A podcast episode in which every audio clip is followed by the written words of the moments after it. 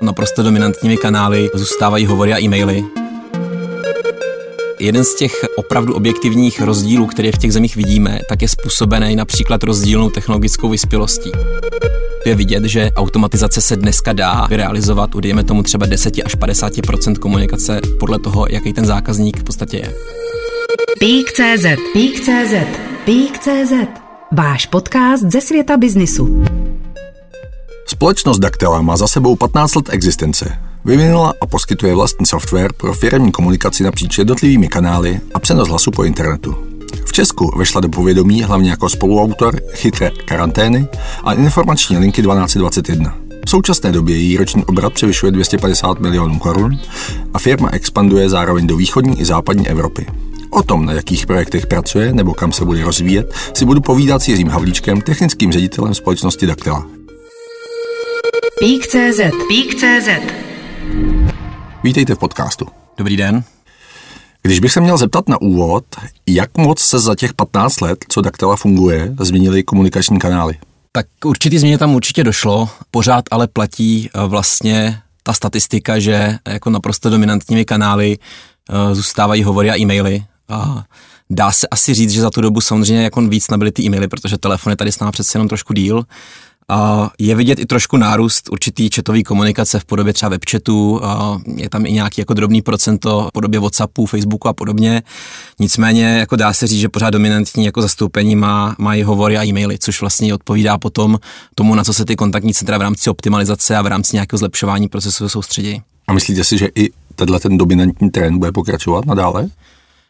V určitý podobě ano, nedá se úplně říct, nebo nemyslím si, že by teďka třeba například v následujících pěti letech došlo k tomu, že by jako hovory úplně přestaly, jo, nebo že by třeba ten podíl klesnul na 10%. Jinak teď třeba, co my vidíme napříč naší zákaznickou bází, tak tady ty dva kanály dohromady dneska tvoří přes 80% komunikace. Jo. To znamená, jako nečekám, že by to třeba kleslo ke 40%, eh, čili by to bylo nahrazené nějakým způsobem, já nevím, webchatama a podobně. Ubytek tam samozřejmě bude, protože ty telefony a e-maily, jako dá se předpokládat, že pořád jsou uh, devizou spíš té bych řekl starší generace, ale samozřejmě jako mladší to používá, to nedá se to úplně jako generalizovat, ale je vidět nárůst té chatové komunikace v podobě právě třeba toho Messengeru, dneska i třeba Instagram, Direct Messages a podobně v rámci rozšiřování marketingových kampaní těch firm právě na ty, ty kanály. No, takže to zastoupení tam bude růst, ale nebude to úplně nějaký jako strmý nárůst, který by úplně nahradil třeba hovory a e-maily. Ale bude to vlastně korespondovat s tou jakousi generační obměnou, která i v té komunikaci probíhá. Určitě, určitě. Posunulo se i samotné vnímání potřeb té komunikace? Oh, takhle, jeden z trendů, který je určitě vidět, tak je, nebo co je vlastně tak trošku i, bych řekl, konkurencí pro ty kontaktní centra, tak je vlastně schopnost toho zákazníka se nějakým způsobem sám obsloužit s přibýváním právě toho, že ten zákazník třeba dostane do, k dispozici nějaký já nevím, zákaznický portál nebo třeba mobilní aplikaci, kde si já nevím, objedná třeba jídlo nebo objedná obchod, tak se dá předpokládat, že bude klesat i vlastně potřeba komunikace s těma firmama a tu komunikaci s tím jako dodavatelem jo, nebo s tou, s tou společností bude ten zákazník volit až v případech, který jako nesplňuje nějaký standardní proces, který ta aplikace třeba eh, podporuje. Jo. Čili eh, dá se předpokládat, že komunikace s těma firmama bude pořád méně a méně, Dá se předpokládat, že ty případy budou méně a méně standardizovaný a dá se předpokládat, že, že jako právě bude narůstat možnost těch zákazníků se obsloužit nějakým způsobem sám. Já jsem měl částečně i na mysli to, že vlastně před dvěma a půl roky přišel covid, který výrazně změnil i to, ať už nákupní chování, firmní chování a tak dále, tak i spíš v tomto kontextu, jestli, jestli se změnila ta komunikace, respektive ty potřeby i v tomhle kontextu.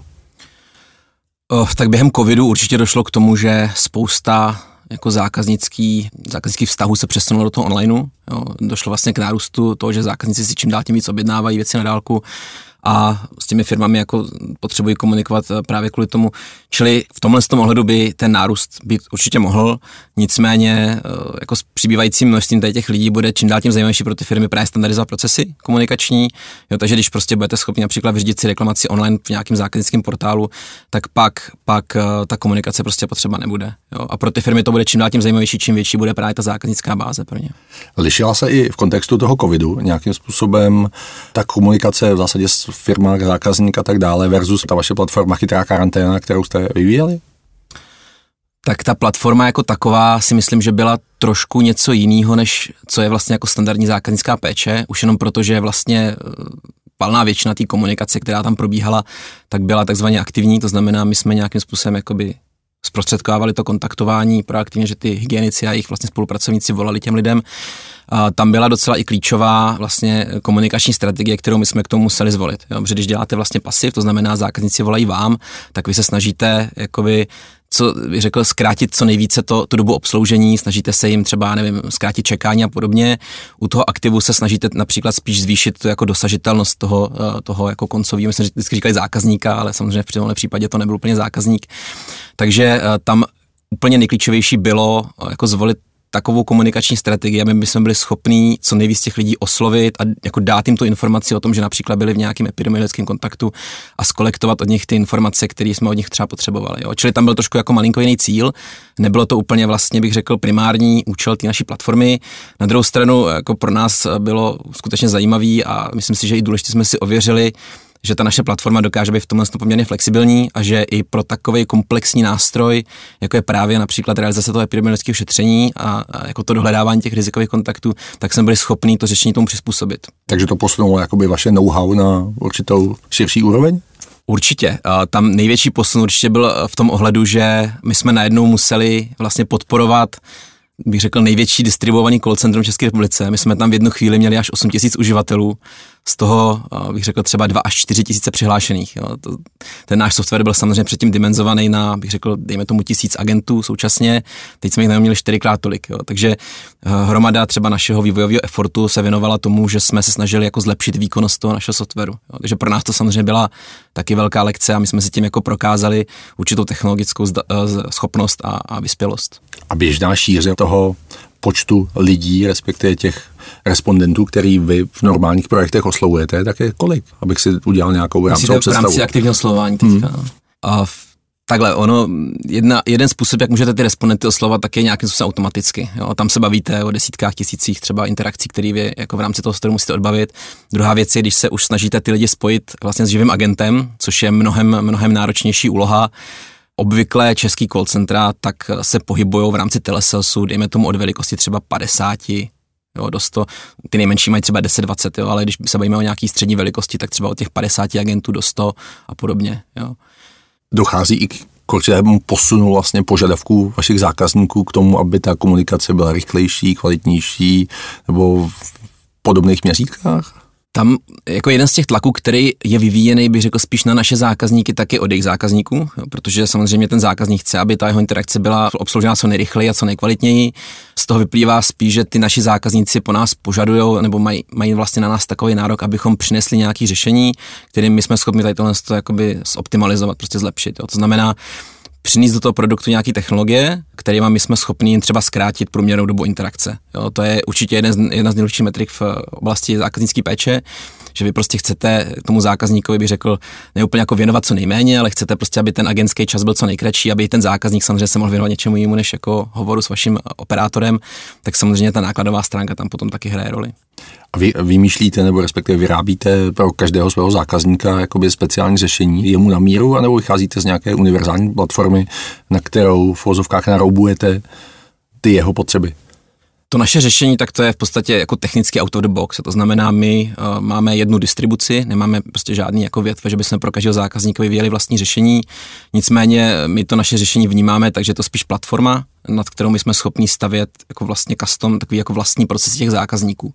To znamená, když přijde třeba větší zákazník, u kterých se to stává samozřejmě častěji a řekne, já bych potřeboval tady jako nadefinovat nebo jako naimplementovat nějaký vlastní workflow, když se stane něco, tak se stane něco jiného a pak mi to já nevím, pošlete do nějakého našeho systému a podobně, tak eh, my to naše řešení máme postavení tak, aby jsme tady to byli schopni realizovat a tomu zákazníkovi to vlastně v rámci těch možností přizpůsobení jako připravíme. Jo, k, tomu, k tomu máme i tým, který se tomu věnuje vyloženě tady. A kdo je tady takovým typickým zákazníkem Daktely? My to dělíme do v podstatě tří skupin. Jsou to malí zákazníci, to je třeba, dejme tomu, do deseti agentů. Tam je samozřejmě cíl prostě mít nějaké řešení, na tom fungovat, ideálně platit co nejméně. Pak je tam taková střední oblast, to bych řekl, že je kolem třeba 50 uživatelů. Tam už bývají nějaké třeba požadavky speciální na úpravu vlastně toho softwaru, aby, protože tam vlastně změnou nějakého workflow nebo nějakou optimalizaci už získáváte zajímavou úsporu. No a pak máme eh, třetí skupinu, my tomu říkáme enterprise zákazníci, prostě zákazníci 100, 150 agentů výš. Na to máme třeba vyloženě už jakoby implementační a customizační tým, který přímo pro tady ty zákazník jako připravuje eh, nějaký úpravy toho softwaru, protože tam samozřejmě, když jakoby optimalizujete jeden bod nějakého procesu, tak ta úspora už je pro ty zákazníky velice zajímavá. My to máme, myslím si, že docela zdravě diverzifikovaný mezi všechny tři skupiny. Jo, máme, bych řekl, desítky těch enterprise zákazníků, máme stovky těch malých a máme jako nižší stovky těch středních. A největší podíl těch zákazníků tvoří co, ty střední podniky?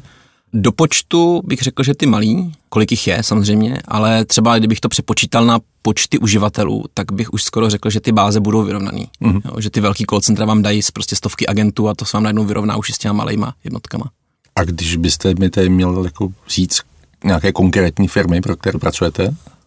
Tak mezi naše zákazníky patří například v podstatě celá MOL grupa, patří mezi ně Notino, patří mezi ně například Connectart, patří teďka ta chytrá karanténa vlastně na, na, na KIT, Národní agentura pro komunikační informační technologie a například Rohlík, Košík. Jo. Mm-hmm. Čili renomované firmy. Dá se říct. Jak se vás dotýká současná situace v ekonomice, kdy doběhl covid, potom přišly vysoké ceny, přišla válka na Ukrajině, dotýká se tohle vás, respektive vašeho biznesu? Případně zákazníků? Tak když začnu od té války na Ukrajině, tak tam nás se to úplně tolik netýká, protože vlastně tahle ta oblast zájmu tak zatím nebo jako regionálně jako nespadala úplně do naší působnosti. My teda jediné, co jsme v podstatě udělali, tak jsme zablokovali v podstatě veškerý trafik, který k nám jde z Ruska a Běloruska, to bylo v rámci nějakých jako bezpečnostních opatření. Takže tam jako pro nás dopad úplně není, když nepočítám takový ty sekundární dopady, jako například inflace, zdražení energie a podobně. Co se týče covidu, tohle pro nás určitě dopad mělo. Jeden efekt byl takový vnitrofiremní, to bych řekl, že asi zapůsobilo na většinu firem a to je přesun vlastně do nějakého hybridního pracovního režimu. Jo, vlastně standard dneska už, který i my těm zaměstnancům dáváme, tak je říkáme, jako že na 50% můžeš pracovat doma, na 50% bychom chtěli, abys chodil do kanceláře. Jo, předtím bylo naprostý standard, že většina lidí prostě chodila. Tohle nás určitě naučilo. Eh, z toho vnějšího pohledu já bych skoro řekl, že pro nás jakoby během covidu ta situace byla celkem pozitivní, samozřejmě nehodnotím eh, tu epidemiologickou situaci a podobně, ale z pohledu eh, obchodního, tak tím, že vlastně náš software podporuje vlastně nějakým způsobem jako práci z domova, práci na dálku a je vlastně takový jako designovaný vlastně na tady ten způsob práce, tak vlastně spousta firm o něj projevilo zájem. Jo. Čili v této oblasti Contact Center as a Service, tak si myslím, že ten nárůst poptávky byl jako poměrně značný. Jo. Čili pro nás v podstatě to období bylo, bylo jakoby obchodně vnímaný pozitivně. Využívali jste i tuhle tu situaci proaktivně, že jste aktivněji firmy oslovovali v tom, že máte tady tohle řešení, které v době covidu, kdy polovička populace je uvězněná doma, tak může jim zprostředkovat pohodlnou práci. Mm-hmm. Takhle komunikačně s našimi zákazníkama jsme tohle si myslím řešili, uh, nicméně my jsme v podstatě ten aktivní marketing nikdy moc úplně neprovozovali. My jsme zatím vlastně žili víceméně z toho pasivu, prostě co nám chodili lidé a podobně. Spousta naší zákaznické báze je tvořená vlastně doporučeníma. To bych řekl, že je jako naprostá jako dominanta, že prostě zákazníci mezi sebou vzájemně doporučují, nebo když lidi přecházejí, tak prostě si vezmou ten software sebou a doporučí ho dál a tak. Takže v, tom, v této oblasti jsme vlastně ten aktiv ani jako nějak víc nerozjížděli. Samozřejmě my jsme komunikovali to, že ten software to umožňuje. Měli jsme spousta zákaznických případů, kdy třeba celý call centrum se muselo 150 hlaví přesunout vlastně na home office, jo? což když byste měli nějaký rigidní software, který je zabetonovaný u vás ve firmní síti, tak to neuděláte. Takže eh, jako s tím režimem as a service, prostě kdy to máte v cloudu, tak, tak tohle to samozřejmě umožnění máte. Jo ale aktivně jsme se jakoby nějak nepodíleli úplně, si myslím, na komunikaci. Co jsme samozřejmě se snažili trošku jako komunikovat jako takový případ užití, tak je právě ta chytrá karanténa, jo, kdy prostě my jsme měli opravdu 4000 lidí, kteří volali jako z různých lokalit, to bylo v podstatě, nevím, půlka z nich mohly být třeba z domova a podobně, tak tam jsme si jako opravdu osvědčili, že ten home, koncept home office je prostě use case, který je pro nás, pro, pro to naše řešení je dobrý. Zvýšili i ty požadavky na tu home office, na tu větší komunikaci na dálku a tak dále. Byly, byly vlastně firmy, které jako řešili takový to, uh, mám systém v, uh, ve své interní síti a jak se k němu ty jako lidi z home office dostanou a nás se to úplně tolik netýkalo. My jsme vlastně ten software měli dostupný, bych řekl, jako zvenku, jo. to bylo v podstatě odblokování nějakého provozu a jinak jako co se týče úrovně zabezpečení, tak tam úplně nárůst nebyl. Jo. My to jako téma řešíme, řešíme pravidelně, jo, nebo ten software je prostě nějakým způsobem zabezpečený, je pod komu, jako šifrovanou komunikací. Tam úplně ke změně nedošlo, si myslím. Co spíš mohlo eh, jako být nově vlastně téma, tak je, že ve chvíli ten pracovník pracoval z domácího počítače a měl přístup k firmním datům, prostě přes prohlížeč, tak si mohl ty data vykopírovávat. Jo. Uh-huh. Ale tohle je věc, kterou jako nevyřeší za vás prostě software pro kontaktní centra. Pík.cz Pík.cz tím, že já jsem na úvod zmiňoval, že expandujete do východní i západní Evropy, tak v kolika zemích teďka působíte a co se tam plánuje do budoucna? Tak to bude těžký spočítat. Myslím si, že je kolem devíti. My máme takový v podstatě dvě expanzní strategie. Ta jedna expanzní strategie tak spolíhá vlastně na partnery. My vidíme v podstatě rozkol mezi eh, západní a východní Evropou kdy ta západní Evropa je zvyklá trošku víc na outsourcing, je zvyklá eh, vlastně platit si víc professional services, který s tím softwarem musíte v podstatě dodávat. To je, bych řekl, mandatorní. Mm-hmm. Nemůžete v podstatě expandovat do Velké Británie, aniž byste řekli tomu zákazníkovi, že mu to nainstalujete. Jo. To ono od vás v podstatě očekává. Ve východní Evropě ta situace je taková, že je lepší tam působit napřímo. Jo. Čili západ, dejme tomu teďka Německo, Velká Británie, tak tam jdeme prostřednictvím partnerů, který jako jsou i vlastně v dalších zemích, kam to potom, potenciálně můžou eh, prodávat. Co týče východní Evropy, tam teďka řešíme Polsko, samozřejmě Slovensko, to už vlastně historicky, eh, Rumunsko, Maďarsko, Slovinsko, tak tam jdeme prostě napřímo, tam zakládáme vlastní pobočky, máme tam vlastní zaměstnance a tam vlastně vodíme tuhle strategii. Ta cílová destinace zůstává furt v Evropě nebo míříte i dál? My máme nějaké jako drobné zkušenosti eh, s mimo evropským biznesem. My jsme dělali už historicky pro například Dubaj. A tam už samozřejmě ty kulturní rozdíly a i ty vlastně jako obchodně kulturní rozdíly jsou diametrálně větší. A my se tomu určitě nevyhýbáme, možná to bude krok dva nebo tři a v tuhle chvíli prostě máme ve skoupu tu Evropu. To si myslím, že je takový pětiletý výhled, pak se dá jako předpokládat, že bychom třeba mohli zkusit nějakou zatím bych řekl asi izolovanou zemi. Jo, my máme třeba zákazníka ve Větnamu, jednoho. Tam už samozřejmě technicky je to jako složitější na to, že například ta technologie musí prostě se u toho zákazníka, protože ten hlas vám jakoby kvalitně přes jako půlku země koule neprojde, ale v tuhle chvíli se soustředíme hlavně na tu Evropu. Jsou i kulturní rozdíly v rámci Evropy? Jednoznačně. Naprosto jednoznačně, hlavně samozřejmě, jako jak jsem říkal, mezi tou západní východní Evropou, ale pak jsou i specifika na úrovni jednotlivých zemí. Jo my v podstatě od, bych řekl, každého country manažera, který v té zemi máme, tak slyšíme, jako tato země je jako jiná. Jeden z těch jako opravdu objektivních rozdílů, které v těch zemích vidíme, tak je způsobený například rozdílnou technologickou vyspělostí, ke který jste za mě došla. A na základě toho pak vidíme, že ty zákazníci požadují například nějakou funkcionalitu, která právě jakoby souvisí s tohle s tou technologickou vyspělostí. My jsme například teďka v Polsku řešili, a je to strašně důležitý téma, že v Polsku v podstatě nemůžete provozovat řešení pro telesales, pokud nedokážete detekovat hlasové schránky. Aha. Jo, tam prostě, když tuhle tu funkci to nemáte, tak jako nemůžete vůbec prodávat ten systém. Což tady v Čechách jako zajímavý vůbec není. Tady hlasovou schránku skoro nikdo nemá. Mm-hmm. A údajně ten důvod je takový, a teď samozřejmě nevím, jestli to je pravda, protože to mám informaci v podstatě od, od různých kolegů, tak je ten důvod takový, že tam mají špatný pokrytí nebo prostě špatný jako technologický zázemí mobilních sítí a ten mobil se často dostává prostě do stavu, kdy spadne ty hlasové schránky. Aha. Pak, pak se třeba stane, že 40% hovorů, který prostě voláte, tak má hlasovku. Mm-hmm. Jo? A mm, to jsou takovýhle jako detaily v podstatě, které vy do toho produktu musíte zaimplementovat. Vám to eh, spotřebuje obrovský množství vývojových nákladů, jo, protože prostě pro vás to je kolikrát skoro docela jakoby kvartální verze, bych řekl.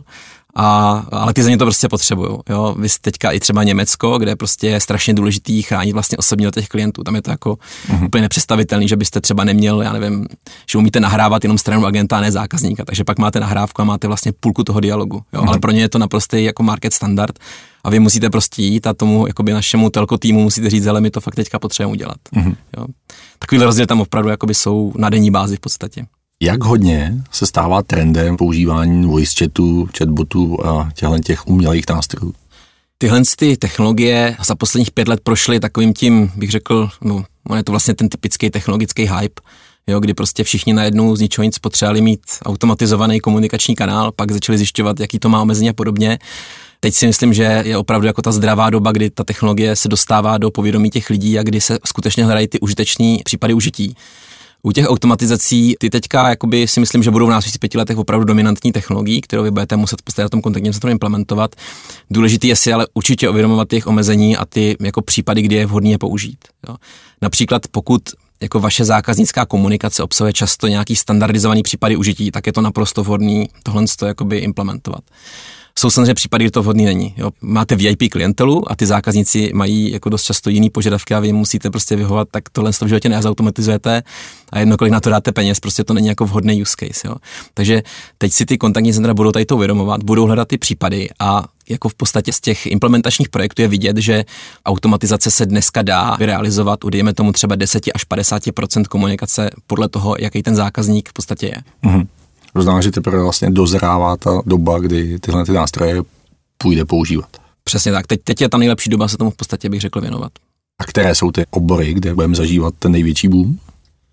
Jeden z těch oborů, tak bych řekl i historicky byly teda chatboti. U nich se úplně neosvědčil ta jejich aplikace, neosvědčila se ta aplikace kvůli tomu, že eh, ty webchatové komunikace je pořád relativně málo a vy když jako hledáte v podstatě úspory v automatizaci na deseti četech denně, tak když hmm. už jeden, tak se vám to prostě nezaplatí, ta implementace. Myslím si, že poměrně větší šanci na úspěch má, uh, mají voiceboti, mm-hmm. protože když máte zase 60% hovorů prostě na vaše kontaktní centrum, prostě desítky tisíce, tam prostě jich ušetříte 100, 200, mm-hmm. najednou vám to ušetřilo já nevím, pět operátorů, kteří můžou dělat třeba něco jiného, tak tam ten potenciál je podstatně větší. A uh, řekl bych, že i na tom českém trhu, a hlavně na tom českém trhu to teda vidíme, tak vznikají firmy, které tuhle technologii mají jako skutečně kvalitní. Já teďka znám třeba například tři prostě, který bych řekl, že toho voicebota bych si dokázal i představit v produkci a v podstatě dokázat, on, oni už jako v podstatě v produkci jsou. Jo. Mhm. Dneska dělají uh, zatím třeba data collection, jo. Mm. obvolávají nějakou zákaznickou bázi, získávají z nich informace o jejich autech a podobně. To je třeba jako jeden z případů užití, kde se to opravdu hodí. A v případě té hlasové komunikace a dejme tomu třeba i ty e-mailové, tak ta úspora může být jako zajímavá. Mm. Je to taky, že Češi jsou občas považováni za technologicky pokročilý národ s tím, že nevím, platíme hodně kartama, využíváme, jsme takový hračičkou a tak dále, tak eh, je i u nás uplatnitelná víc, respektive jsme takovým dobrým tržištěm pro tyhle ty nové technologie, zatímco třeba, nevím, Německo, Velká Británie nebo i ty pokročilé západní státy v tomhle tom ještě třeba nejsou tolik přístupní? Já mám určitě ten pocit, že to tak je. Z toho, co vlastně vidím i třeba při jednání eh, s některými, abych řekl, jakoby ne partnerama prostě, ale firmama v zahraničí, třeba když jedeme na nějaký expo a tam se bavíme s těma potenciálníma zákazníkama, tak já z toho mám jako jednoznačně pocit, že my jsme totální IT bašta prostě tady jako Evropy a, a až jsem z toho jako kolikrát překvapený, co my tady vlastně považujeme technologicky za normální, co prostě v jiných zemích normální není. Jo, vy jste, třeba jste říkal tu platbu hmm. kartou, to je jako u nás úplně naprosto normální, že půjdu do nějakého malého obchůdku, tam prostě zaplatím kartou. Teď jsem byl na dovolení prostě v Chorvatsku, v Rakousku, ve Slovensku, tam to prostě normální není. Hmm. Jo. A my to vidíme i v oblasti třeba té zákaznické péče. Když půjdeme teďka na Expo do Londýna, tak tam prostě, když, když procházíte a vidíte ty řešení, co tam v podstatě se prodávají, mají tam svoji zákaznickou bázi a jak vlastně jsou jakoby 10-15 let za náma jo, a prostě to tam jako ty lidi kupujou, tak je to až úplně neuvěřitelný, že prostě tam jako ne, nepřijdeme a nerozbijeme ten trh. Jo. Mm. Takže jako Češi, my jsme technologicky úplně si myslím jinde, než třeba si představujeme, že, že i třeba takový, bych řekl, Německo jako může být. Jo. Hmm. Samozřejmě těžko se to generalizuje, ale je to zatím to, co jsem prostě viděl, tak i třeba ID odborníci. Jo. Ta, ta jakoby, znalost a jejich schopnosti a to, to, jaký mají zkušenosti a když s nima komunikujete i o takových věcech, jako třeba integrace, tak technologie, kterými tady používáme, jsou prostě 5-10 let napřed oproti tomu, co vidíte prostě v těch jiných zemích. Jak moc se mění ta zákaznická péče? Jak se to bude rozvíjet do budoucna? To znamená, některé ty země jako třeba my, tak jsme v tomhle tom jako pokročili, ale ty ostatní nás budou dohánět, nebo? No, myslím si, že to tak bude, no, že vlastně my jsme opravdu těch pět let třeba napřed, tomu průměrně, možná deset. A to, co tady třeba my teďka jakoby zvažujeme, tak v některých jakoby jiných trzích, tak přijde prostě za těch deset let. Co je zase ještě důležité jakoby brát v úvahu, tak je, že ta kupní síla, jako jakýkoliv technologie, kterou, kterou tady máme, tak je relativně omezená tím počtem obyvatel. To hmm. prostě je fakt, jo, že ačkoliv prostě my tady přijdeme s voicebotem, tak přijete za nějakým průměrným zákazníkem a on prostě nemá jakoby třeba tolik interakcí, aby se mu to zaplatilo. Pak jdete do Německa a tam ten trh je prostě osmkrát větší. Takže když prostě půjdete, já nevím, za nějakou prostě společností, tam má osmkrát víc zákazníků, osmkrát víc interakcí, hmm když mu neimplementujete voicebota za nějakých pár vlastně pro něj tisíc euro, tak najednou jakoby ten, ten business case tam prostě je. Jo. Takže co je trošku vidět, si myslím, tak je expanze těch českých technologií na ty západní trhy. Mm-hmm. Jo, my třeba i s těma, jako bych řekl, startupovými firmama, se kterými se potkáváme, tak vidíme, že dost často tady vznikne nějaký jakoby use case, business case tady prostě pro Českou republiku a pak se bavíme o tom, co by to znamenalo tam přidat prostě Němčinu, francouzštinu, angličtinu, jo. Mm-hmm. protože prostě ten trh jakoby je tam jako podstatně zajímavější. Já to znám ze své vlastní novinářské zkušenosti, kdy pro mě ten trh taky tady malý. Tím, že se ještě specializuji nebo zaměřuju se na ekonomická témata, technologická, tak v ten moment si ten rybí v zásadě vypouštím sám pro sebe. Chtěl jsem se ptat v kontextu té zákaznické péče, tak eh, já jsem nedávno zahlíd eh, nějaký průzkum, z něhož jakoby vyplynul jeden závěr, že chování zákazníků se vlastně mění daleko rychleji, než obchodníci, respektive kdo jim poskytují služby, ať už zboží nebo nějaké tak reagovat. Znamená, jako vnímáte i vy tenhle ten rozpor, který tam může vznikat? jsou jakoby zákazníci nebo firmy, který na to reagují podstatně rychleji. Jo, je, to, je to vidět i třeba na jejich, jako bych řekl, marketingové komunikaci, tak když ta, když ta zákaznická péče je v souladu s tím jejich marketingem, tak je vidět, že prostě mladé technologické firmy dokážou často poskytovat tu zákaznickou péči tak jako řekl jako modernějc. Mm-hmm. Jo. Záleží samozřejmě taká, jak, jaká je jejich jako zákaznická báze. Jo. Když prostě budete prodávat, já nevím, takový standardní obecný e-shop, váš průměrný zákazník bude prostě 40 letý prostě člověk, hmm. jo. Když budete prodávat tenisky, tak váš průměrný zákazník bude 20 letý a bude prostě víc komunikovat přes Messenger. Například. Jasně. Jak jsem říkal, jo, vlastně s tou obměnou té generace, tak mladí lidi prostě jsou zvyklí vidět reklamu, kliknout na ní, dát prostě message, zprávu, že, a poslat hmm. vám přes Instagram nějaký požadavek a vy na to prostě budete muset reagovat. Hmm.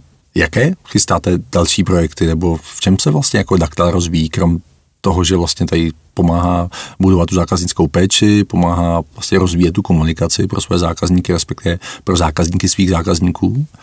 Tak v čem se jako rozvíjí ten váš produkt ještě? Pro nás teďka bude určitě zajímavý nějakým způsobem postavit například kolem Dactyl ekosystém různých jako podpůrných systémů nebo podpůrných aplikací. Jo. Ta aplikace pro kontaktní centrum tak je vlastně jako jedna z kostiček nebo jeden produkt, který jako poskytuje celý ten komplex zákaznické péče a pro nás bude zajímavý jakoby okolo tohohle z toho produktu stavět různé další služby. My jsme se eh, v poslední době vrhli hodně víc do vlastně enterprise sféry, to znamená, tam už nám vyplynuly nějaké jako požadavky například na workflow nástroje a podobně. Chtěli bychom se určitě věnovat eh, natural language processingu, to znamená zpracování přirozeného jazyka, a ten produkt vlastně jako okoření nebo doplnit eh, ten celý ekosystém o takovéhle podporní aplikace, například dejme tomu plánování směn a podobně, kde v některých případech to řešíme partnershipem s různýma dalšíma firmama, v některých případech určitě se otevírá možnost akvizice, jako díváme se po trhu třeba, co by byla vlastně zajímavá firma, kterou, kterou bychom mohli případně koupit a obrandovat, bych řekl. A v některých případech přemýšlíme samozřejmě i o jako vývoji vlastního řešení, jo, ale zase pro nás je důležité, abychom jako nestráceli tento naše soustředí, to naše zaměření na tu zákaznickou péči. Například tím, že bychom začali vyvíjet druhý produkt, který by byl stejně velký, tak bychom vlastně ztratili uh, ten, ten kontakt s těmi zákazníky a přestali prostě dělat takhle dobrý produkt pro, hmm. pro to kontaktní centrum. Je ten váš trh hodně konkurenční v této oblasti? A nebo tím, že teďka se to chystáte rozvíjet a udělat z toho jakoby širší skládačku, tak vám dá určitou konkurenční výhodu oproti těm konkurentům? Určitě nám to dá konkurenční výhodu. Kde je to skutečně zajímavější, tak je pak mít takovýhle vlastně ekosystém pro ty západní trhy. Jo. Hmm. V Německu, v Anglii se nám hrozně často stává, že ten zákazník jako součást dodávky očekává dodávku například toho workforce management systému jo, a podobných takovýchhle jakoby, eh, aplikací, které prostě s tím souvisí a málo kdy bych řekl, když nepočítám ty malý zákazníky, tak ta dodávka je vyloženě jenom o tom, že ten zákazník chce ten systém pro kontaktní centrum. Jo, proto tam potom hrajou roli ty professional services a máme tam třeba jako externí projektový manažery. Mm-hmm. Co se týče českého trhu, tak konkurenci tady samozřejmě máme, ono je samozřejmě ale těžký vždycky říct, jako co je ta vaše přímá konkurence. Dost často se nám v těch jako výběrových řízeních nebo v těch poptávkách od zákazníků stává, že nějaký z těch, já nevím, tří, pěti systémů, který vlastně se o toho zákazníka ucházejí, tak pro něj jako není vůbec vhodný, protože prostě ten, ten není to úplně jako jeho primární cílovka. Mm. Jo. Jsou například tady systémy, které vám umožní jenom telefonovat. Jo. Mm. A to je otázka, je to naše konkurence. Když ten zákazník má dva agenty, který jenom volají, tak jako jo, mm. pokud ale chce najednou jako e-mailovat, tak třeba ne. Že jo. Mm. Jo. Takže uh, spíš se stává, že se s tou konkurencí potkáme a prostě já nevím, 70% těch systémů, který zvažuje, tak prostě pro toho zákazníka nejsou ten, ten správný jakoby trh, jo? nebo pro tu firmu spíš to není, kolikrát ten zákazník není trh. Mm-hmm. Když byste měl zavěštit, kde bude Daktel, po případě vy sám za pět let, deset let? Zavěštit za pět let? No určitě si věštíme expanzi do Evropy. Pro nás to bude takový zopakování vlastně toho, bych řekl, českého úspěchu, kde jsme prostě vyrostli skutečně z malé firmičky na víc jak hlavou firmu. Takže za pět let bychom si představovali, že působíme minimálně v celé střední Evropě, působíme v té východní Evropě, už bych řekl v každé zemi aspoň třeba 100 zákazníků produktově, jak jsem říkal, aspoň třeba bych řekl tři až pět různých takových aplikací, kterými doplňujeme třeba ten náš hlavní produkt. Mm-hmm. a to je jako by ten na pět let. Za deset let to je, to je skutečně už jako věštění. Když se povede Evropa, tak já bych si představil určitě Asii třeba. Možná vlastně ten Blízký východ. V Americe by to například, to je takový trh, kam se jako spousta českých startupů snaží dostat. Pro mě je to takový pořád jako docela jako složitý trh, protože tam, tam jako ten zákazník si může zpravidla volit z hromady desítek a hmm. stovek prostě systémů a, a tam si myslím, že by to pro nás bylo těžké, ale třeba za těch deset let se tam taky jako... Tak na druhou stranu už pár firm tam prorazilo, když budu jmenovat a vás v zásadě si nejvlajkovější loď, že jo? Určitě, tam, tam zase je trošku rozdíl v tom, že ta naše aplikace, ona je hodně jako B2B, jo? To hmm. znamená, Avast, to je prostě věc, kterou, kterou můžete škálovat v podstatě neomezeně, to si sami jako nainstalujete, u Daktely pořád trošku jako bojem s tím, že vlastně naše akvizice zákazníka je hodně jako takzvaný attended, jo? to znamená, my musíme se tomu zákazníkovi věnovat a tam už nemůžete jako škálovat v tisících, jo? je to, je to dost složitější. Dobře, každopádně rozhodně budete rozvíjet zákaznickou péči pro své zákazníky a dávat jim co nejširší možnosti komunikace. Určitě. Říká Jiří Havlíček, technický ředitel společnosti Daktela. Já děkuji za příjemný rozhovor. Taky děkuji za pozvání.